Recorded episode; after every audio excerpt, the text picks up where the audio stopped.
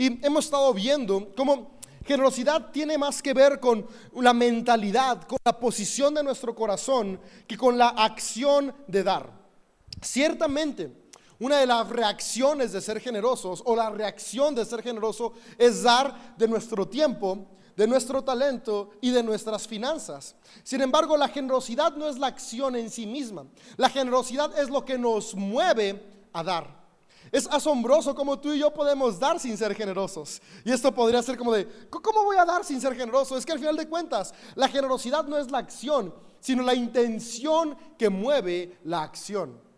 El día de hoy yo quisiera eh, tomar un momento para hablar sobre tres posiciones en las cuales puede estar nuestro corazón respecto a lo que tenemos, respecto a lo que anhelamos y a las personas que nos rodean. Porque son estos tres factores los que determinan la generosidad en nuestra vida. ¿Qué tengo? Me hace llevar a pensar si puedo, tengo suficiente o lo que tengo, tengo el deseo de compartirlo con los demás. ¿Qué anhelo? También me lleva a pensar porque recuerda, no solamente damos finanzas o cosas que tenemos, también damos tiempo y talento. Y tal vez si, si la manera en la que yo veo lo que yo quiero va a depender si estoy dispuesto a darle de mi tiempo a otras personas. Y también la manera en la que veo a los que me rodean. Porque el valor que yo le doy a cada persona determina la actitud que yo tengo para poder compartir lo que hay. Y qué es lo que va a moverme a mí a compartirle a aquellos que me rodean de lo que tengo. Entonces, quiero hoy que veamos tres actitudes donde el corazón puede estar, donde nuestra mentalidad está respecto a lo que tenemos. Y es que al final de cuentas, mentalidad es esto, cómo percibo lo que me rodea. ¿Cómo veo lo que me rodea? ¿Cómo decido ante lo que me rodea? Eso determina mi mentalidad. Y algo que a mí me encanta es que la mentalidad es maleable. Es decir, se puede transformar, se puede mover. Y eso a mí me encanta porque no importa cuántos años tengamos con un cierto tipo de mentalidad, el día de hoy podemos comenzar a transformarlo. Los seres humanos constantemente decimos, es que yo así soy, cuando hay ciertos aspectos que necesitamos cambiar o que podríamos cambiar. Y si te soy honesto, yo mucho tiempo utilicé esa palabra y cuando menos acuerdo la vuelvo a utilizar y es como, es que así soy. Pero me he dado cuenta que no estamos, eh, tú y yo, limitados a una cierta mentalidad o a ciertos hábitos. Tú y yo tenemos la capacidad creativa de crear y desarrollar nuevas mentalidades y nuevos hábitos que abran puertas para transformar nuestro entorno para bien. Y vimos que la generosidad es esencial para avanzar en comunidad, para construir, para tener felicidad, para alcanzar la plenitud. Vimos en esta serie, hemos estado viendo cómo las sociedades han crecido cuando se logra vivir en en generosidad. Después vamos avanzando y los retrocesos en la sociedad vienen cuando el egoísmo es quien se apodera de ello. Igual pasa con las familias. Familias crecen cuando hay generosidad entre sus miembros. Familias se rompen cuando el egoísmo es lo que mueve a la familia. Y el día de hoy queremos seguir siendo inspirados a que la generosidad sea la mentalidad que define nuestras vidas. Y Eclesiastés 4 el autor de Eclesiastés, eh, en, los versículos 5 y 6, estos dos pequeños pasajes nos hablan de tres tipos de mentalidad que quisiera que el día de hoy viéramos y resume muy bien las posiciones en las cuales puede estar nuestro corazón. Eclesiastés es un libro que te lleva a pensar y razonar. Es un libro en el cual el autor o los autores escribieron los distintos razonamientos que ellos veían, las distintas, esos momentos filosóficos de cómo veían la vida y cómo conectaban todo eso con el corazón de Dios, con su experiencia con Dios. Y algo que me gusta de este libro es eso. Nos permite ver cómo en el día a día podemos ir conectando con Dios para ir mejorando nuestra vida y mejorando la vida de los que nos rodean. Y Eclesiastés 4, versos 5 y 6 dice lo siguiente.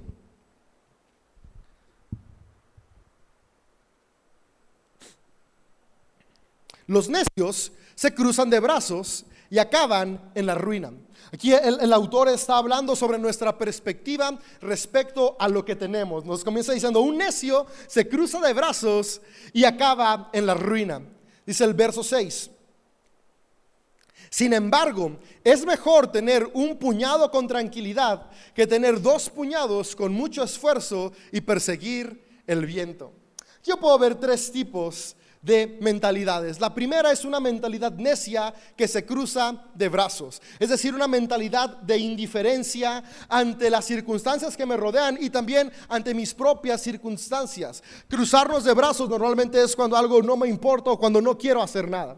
Otra mentalidad que puedo ver después dice, sin embargo, es mejor tener un puñado con tranquilidad que tener dos puñados con mucho esfuerzo. Aquí yo veo un contraste.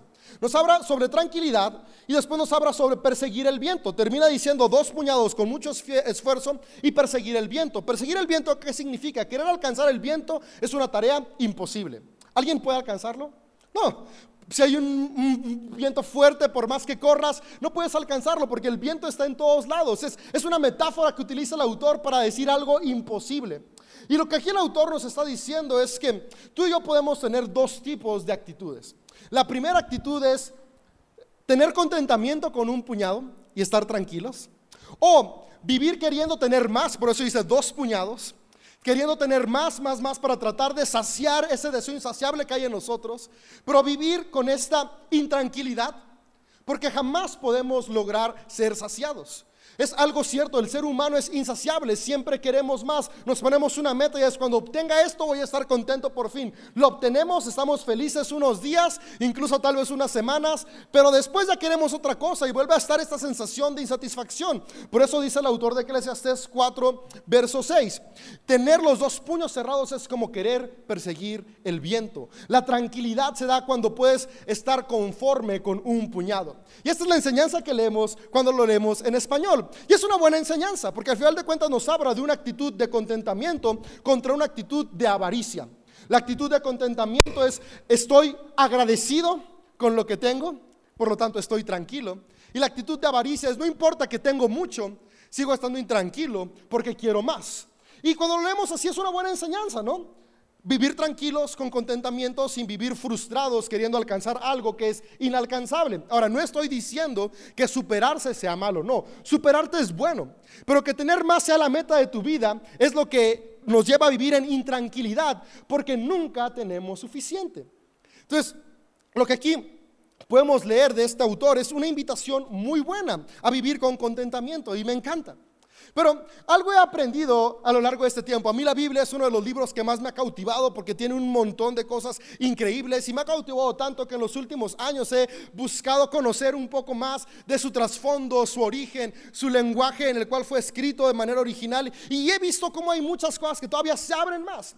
Eh, en otras predicaciones he dicho que gracias a Dios por los traductores, porque gracias a ellos y a ellas tenemos hoy Biblias que podemos leer en nuestro idioma y cada vez más entendibles. Sin embargo, por mucho esfuerzo que tengan los traductores, siempre se pierden ciertas palabras. Porque al final de cuentas, eh, los procesos de traducción son esto, interpretaciones. Lo que tú y yo leemos es una interpretación de la interpretación de la interpretación, y lo cual está bien, porque al final de cuentas nutre nuestra espiritualidad. Pero en este proceso de búsqueda, cuando llegué al pasaje de Eclesiastés en el idioma que se escribió, que es el idioma hebreo, pude ver que hablaba de algo más que una comparación entre el contentamiento y la avaricia. Hablaba de una forma de ver lo que tenemos, una mentalidad respecto a las finanzas, porque aquí lo que utiliza el autor de Eclesiastés, hay tres palabras para referirse a las manos. En hebreo tenemos tres palabras para hablar sobre manos y en este pasaje utiliza las tres palabras que son distintas. Tú y yo leemos puñado, puñados y manos cruzadas. Pero cuando el autor lo escribió, él tenía en su mente tres acciones diferentes y quiero leerte lo que significa cada una de las acciones y después leerte una paráfrasis que hice del pasaje como un poco más apegado a lo que los autores quisieron plasmar en este pasaje. Las tres palabras que utiliza el autor eh, para eh, escribir en este pasaje son la palabra yad, Cofen y Gaf. Estas tres palabras significan manos, pero manos con distintas acciones. Y dice lo siguiente, comienza el autor en el verso 5 diciendo, los necios se cruzan de brazos y acaban en la ruina. Aquí sí lo tradujeron bien, porque aquí dice en hebreo que los necios utilizan yad, es decir, manos cruzadas. Yad es manos cruzadas. Y tener las manos cruzadas te lleva a la ruina. Y después continúa diciendo el texto, sin embargo, es mejor tener un puñado con tranquilidad. Y aquí donde dice un puñado, la palabra es gaf. Y la palabra gaf lo que significa es palma abierta. Es de hecho de este verso donde sale el nombre de nuestra serie, manos abiertas. Y es muy distinto, ¿no? Porque cuando tú y yo pensamos en puñado, esto es lo que nos imaginamos, ¿no? Un puño. Y es muy distinto a ver que lo que el autor nos dice es, lo que nos trae tranquilidad es tener una palma abierta, una mano abierta. Ahora, nos vuelve a hablar de manos, pero en una acción distinta. La primera es la necedad, manos cruzadas. Pero nos dice, la tranquilidad viene cuando la mano no está cruzada, sino que la mano está abierta. Pero después continúa y dice lo siguiente. esto da más tranquilidad que tener dos puñados, y aquí para la palabra puñados utiliza la palabra cofen, dice con mucho esfuerzo y perseguir el viento. La palabra cofen significa palmas cerradas y bien apretadas. Y lo que yo puedo ver aquí es que el autor de Eclesiastés nos está diciendo que mantener los brazos cruzados es una actitud que hacen los necios, porque esto lo lleva a la ruina. Sin embargo, una palma abierta nos permite tener tranquilidad.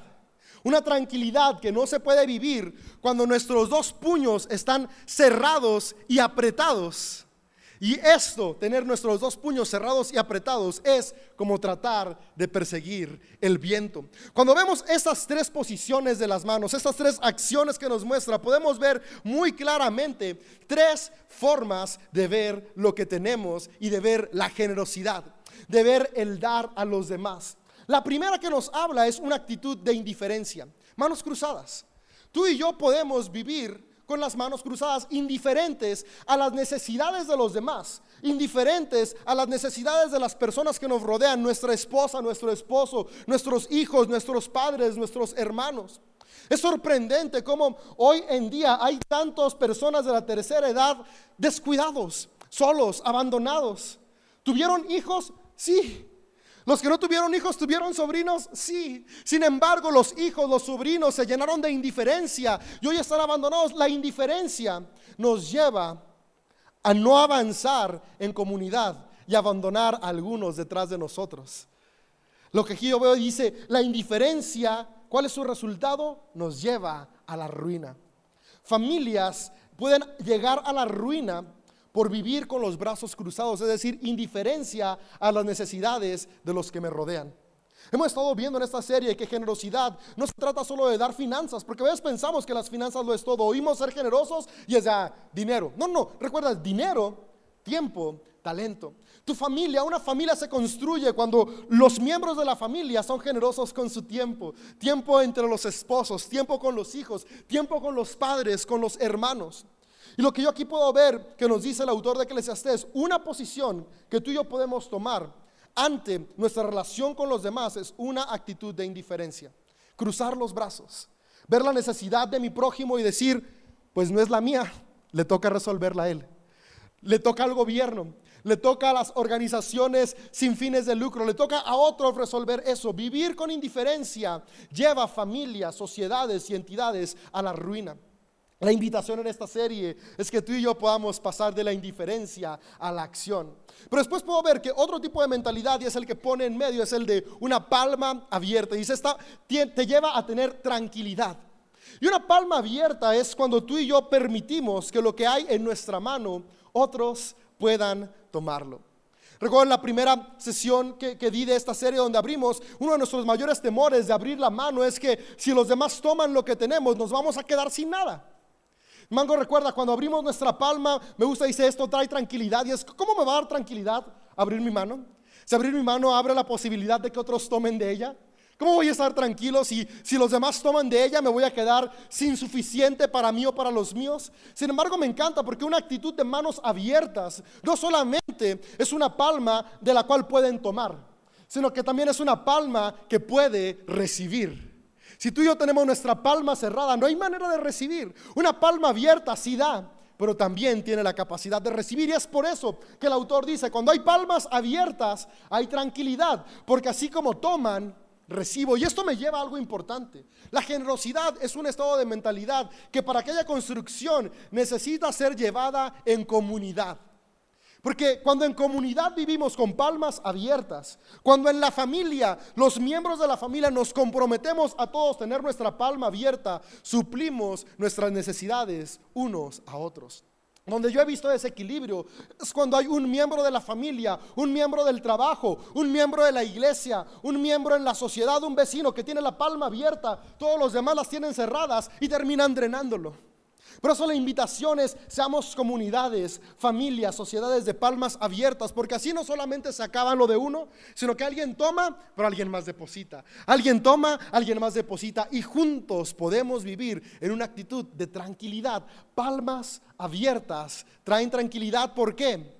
Porque podemos cooperar, contribuir a crecer juntos. Y después dice, la, la tercera manera de ver las perspectivas, de ver lo que tengo, de ver la generosidad, es las palmas, dice puños cerrados y me llama la atención, bien apretados. O sea, eh, eh, es bien apretados, ¿por Porque no quiero que nada se salga. Y esta es una actitud de, avaricia, una actitud donde quiero todo para mí. ¿Y, ¿Y por qué dice bien apretados? Porque no quiero que nadie me lo quite, que nadie me lo robe. Pero ¿cuál es el problema de esta actitud? Vimos, la primera, la indiferencia nos lleva a la ruina, porque no construimos juntos. Eh, la segunda nos da tranquilidad. Y la tercera, no dice ruina, pero dice es como perseguir el viento, es decir, insatisfacción. Todos los seres humanos vivimos en búsqueda de la plenitud. Eso es algo que todos deseamos, sentirnos completos, sentirnos satisfechos.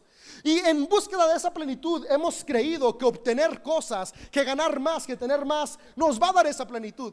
Vivimos buscando acumular, acumular, acumular, acumular, acumular, pensando que un día vamos a acumular lo suficiente para estar contentos y felices. Ahora, no estoy diciendo que trabajar sea malo, no estoy diciendo que buscar mejorar sea malo, no, no, no, sino que el objetivo de mi vida se vuelva eso. Cuando eso se vuelve el objetivo de mi vida, olvido que tengo personas con quienes disfrutar lo que gano. Olvido que tengo personas con quienes disfrutar lo que hay. Incluso me olvido de mí mismo. Y por eso dice el autor de Eclesiastés, vivir con esta actitud es como perseguir el viento, se vuelve una tarea imposible y cansada. Hace tiempo me llamó mucho la atención que leí una estadística.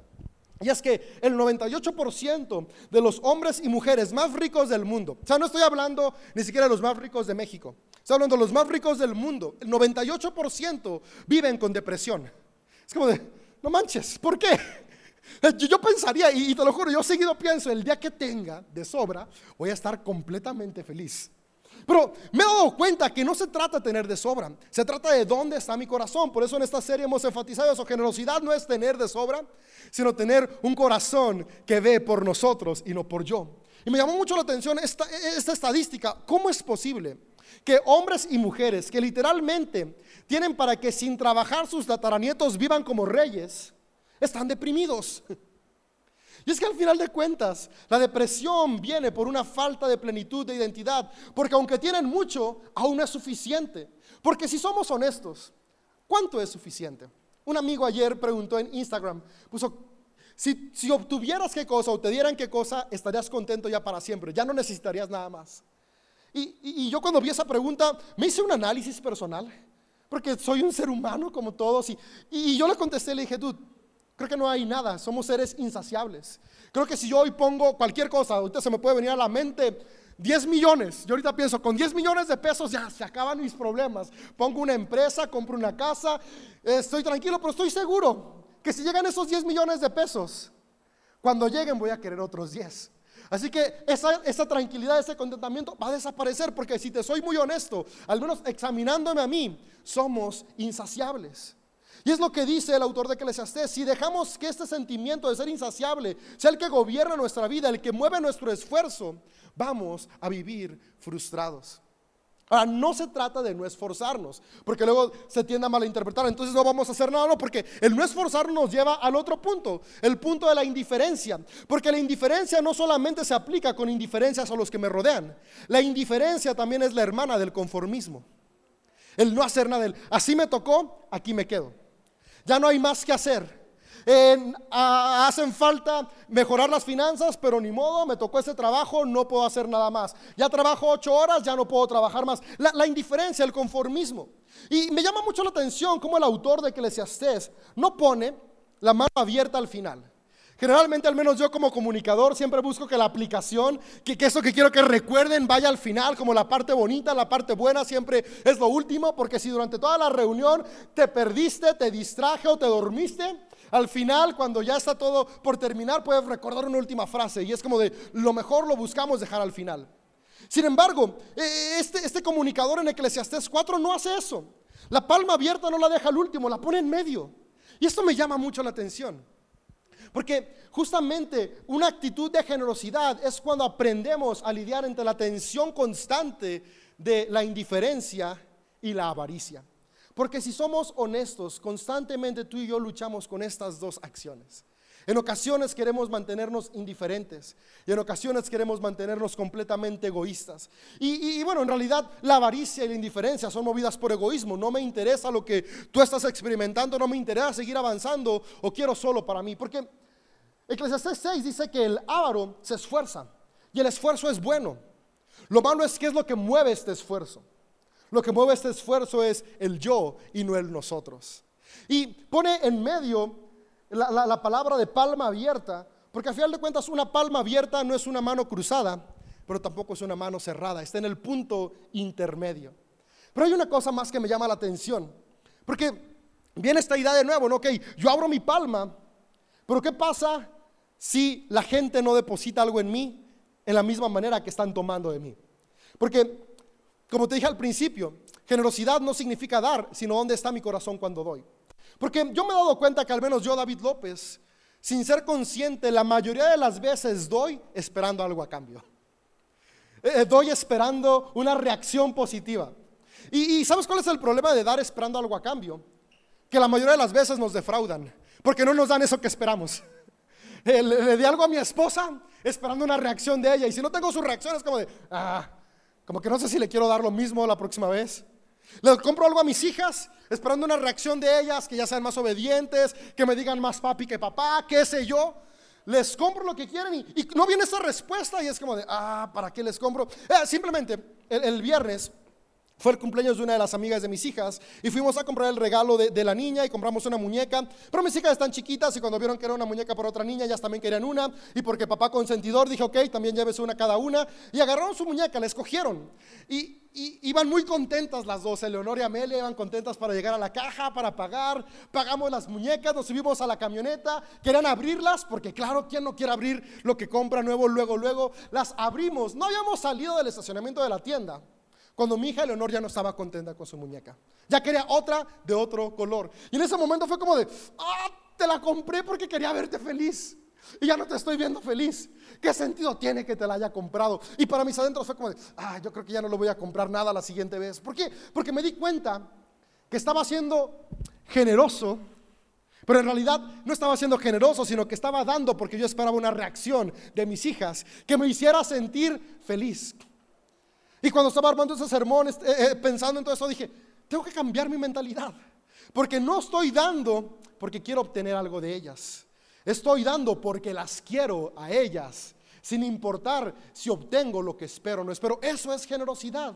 Cuando yo abro mi mano sin esperar nada a cambio, porque solamente de esa manera puedo mantenerla abierta. Si yo abro mi mano esperando algo a cambio, cuando no recibo lo que quiero, mi reacción natural va a ser cerrarla.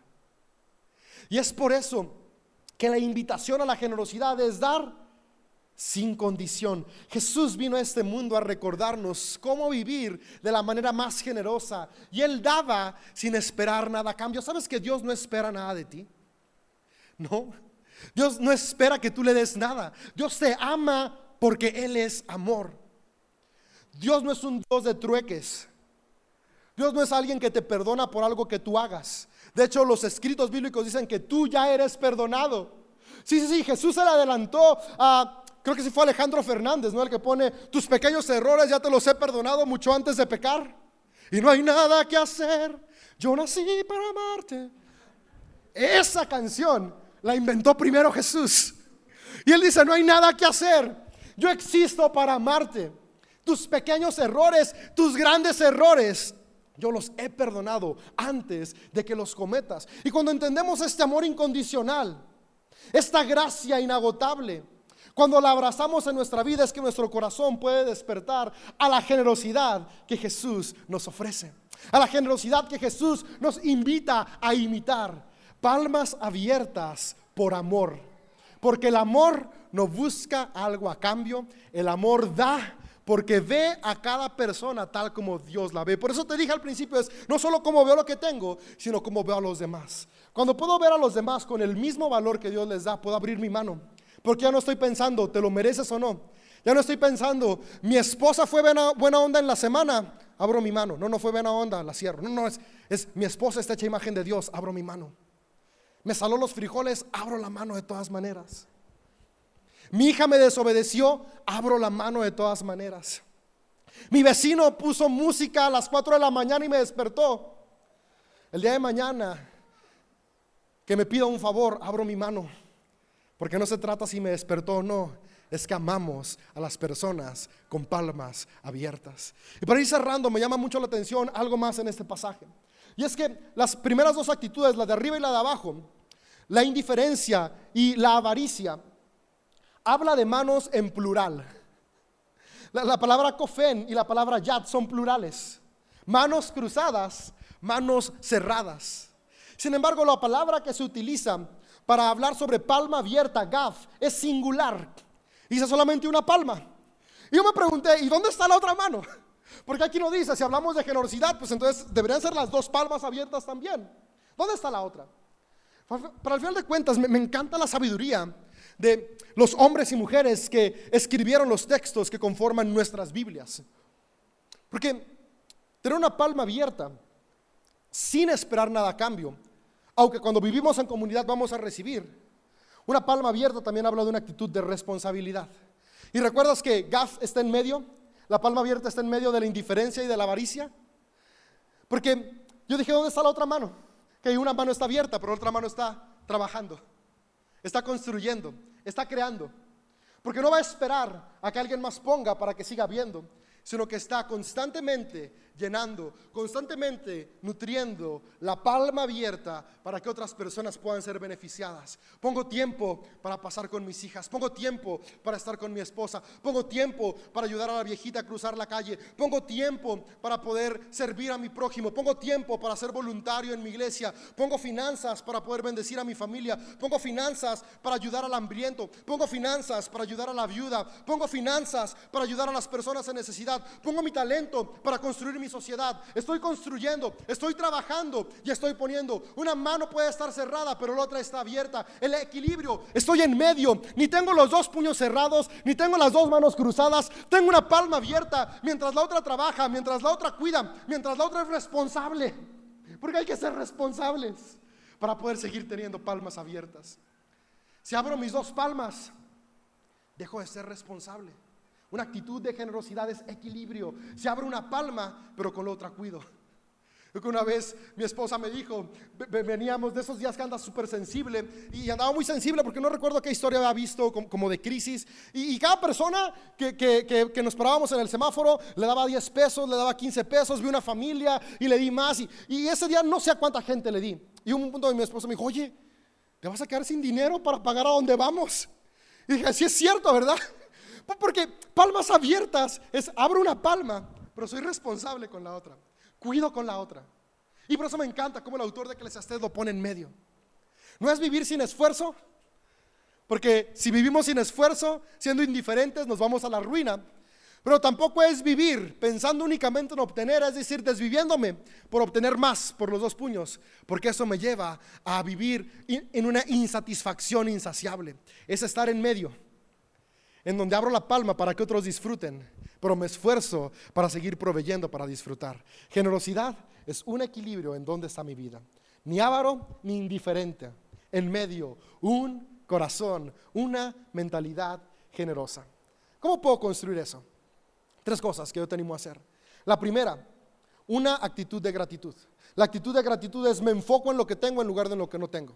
Y me encanta porque palmas cerradas y palmas cruzadas, no puedes ver qué hay. Si cruzas tus manos, no sabes qué hay y tal vez no hay nada. Si tienes tus manos cerradas, no ves qué agradecer porque están los puños apretados. Una palma abierta te deja ver qué hay. Y cuando ves qué hay, puedes agradecer. Enfocarnos en qué tenemos, no en qué nos falta.